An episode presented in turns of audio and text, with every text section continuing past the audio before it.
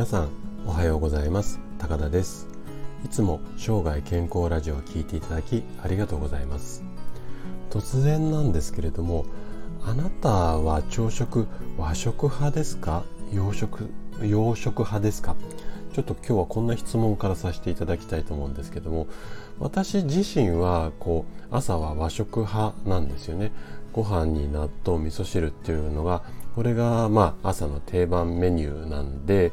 今日の話はちょっと私には合わないんですけれどももし洋食派の方がいらっしゃったらですねちょっと朝におすすめしたいスープがあって今日はその辺りをちょっとお話ししていきたいと思います。であの前回、うん、前回というか先日過去に2回ほどですね疲労回復のためには鶏の胸肉がいいですよあのイミダペプチドっていう成分がいいですよこんなお話をさせていただきましたで、えっと、もしあの今日はその辺の話はちょっと割愛するんですけどももしその辺りが、えっと、聞いてみたいよなんていう方がいらっしゃったらですねちょっと概要欄にあのリンクを貼っておきますのでそちらでご確認いただければと思います。でその辺りの話過去2回ほどの話を聞いた方からですねちょっとこんな質問をいただいたんですよ。その鶏の胸肉を茹でたりしてこう調理した時に良い成分そのイミダペプチドが失われたりしませんか？こんな質問だったんですね。でそのあの今回はですねこの質問に答えるような形で鶏肉をこう上手に活用したいあなたに向けて朝のチキンスープはおすすめその理由とは？こんなテーマでちょっとお話をしていきたいと思います。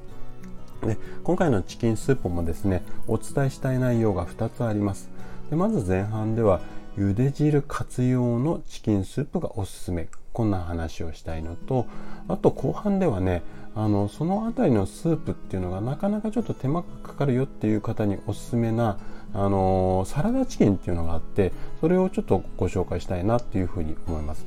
で今日もですねできるだけ専門用語を使わずに分かりやすくお話しするつもりなんですけれどももしあの話を聞いていただいて疑問とか質問などありましたらお気軽にコメントいただければというふうに思います。それでは早速本題の方に入っていきたいと思います。で先ほどご紹介したご質問のように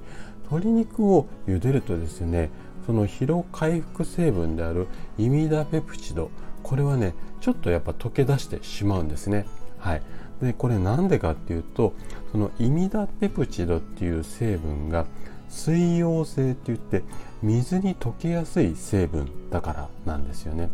でここで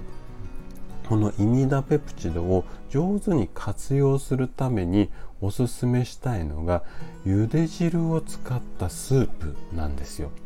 で鶏の胸肉を茹でた後茹で汁っていうのが残ると思うんですけどもそこにこうキャベツだとか人参とか玉ねぎとか、まあ、お好みの野菜を入れてちょっとこう固形のブイヨンなんかであの味を、うん、整えてあげるとこれで栄養満点の疲労回復スープが完成なんですよね。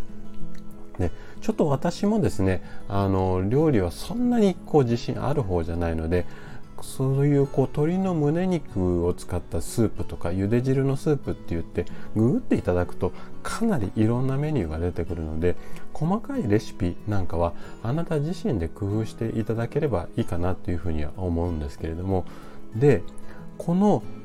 疲労回復満点のチキンスープなんですけども先ほどの洋食派朝食が洋食ですよなんていう方はね特にこの寒い冬なんて朝スープ飲む方も多いと思うんですけどもこのタイミングでこのチキンスープをですね朝食に飲んでいただいてで体温まるのはもちろんなんですけども疲労回復効果が長く続きますのでこのイミダペプチドを入れると。なので一日こうパフォーマンスよく活動できるようになるんですね体が。なので特にまあ冬場。夏でもまあ飲んで全然構わないんですけども特に冬場体を温めながらなんていうような朝食の時には是非おすすめしたい。こんなメニューなんですよね。でこの辺りをお話しするとですねちょっとスープ作ってる時間なんかないよっていう方も多くいらっしゃってその方に向けてちょっと午後あ午後じゃないごめんなさい。後半話をしていきたいと思うんですけども。であのー、なかなかこう自炊の時間がなくって鶏肉の効果分かってるんだけどもうんうまく工夫できません。なんていう方そういうこうまあ質問っていうかご相談患者さんからも結構若い方特に若い方なんかは多くいただくんですけどもその時にいろいろとこうアドバイスして喜ばれてうんやりやすいですよってこうご評価いただいてるのがサラダチキンってご存知ですかね。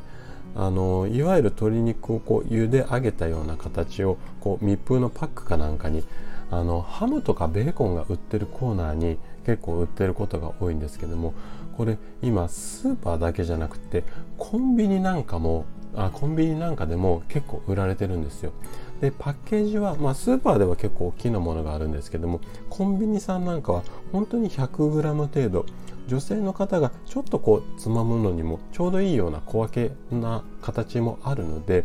この辺りをですね例えば普段朝食あごめんなさい昼食にサラダなんか食べてる女性だったらそこにこうちょっと付け加えていただいたりとか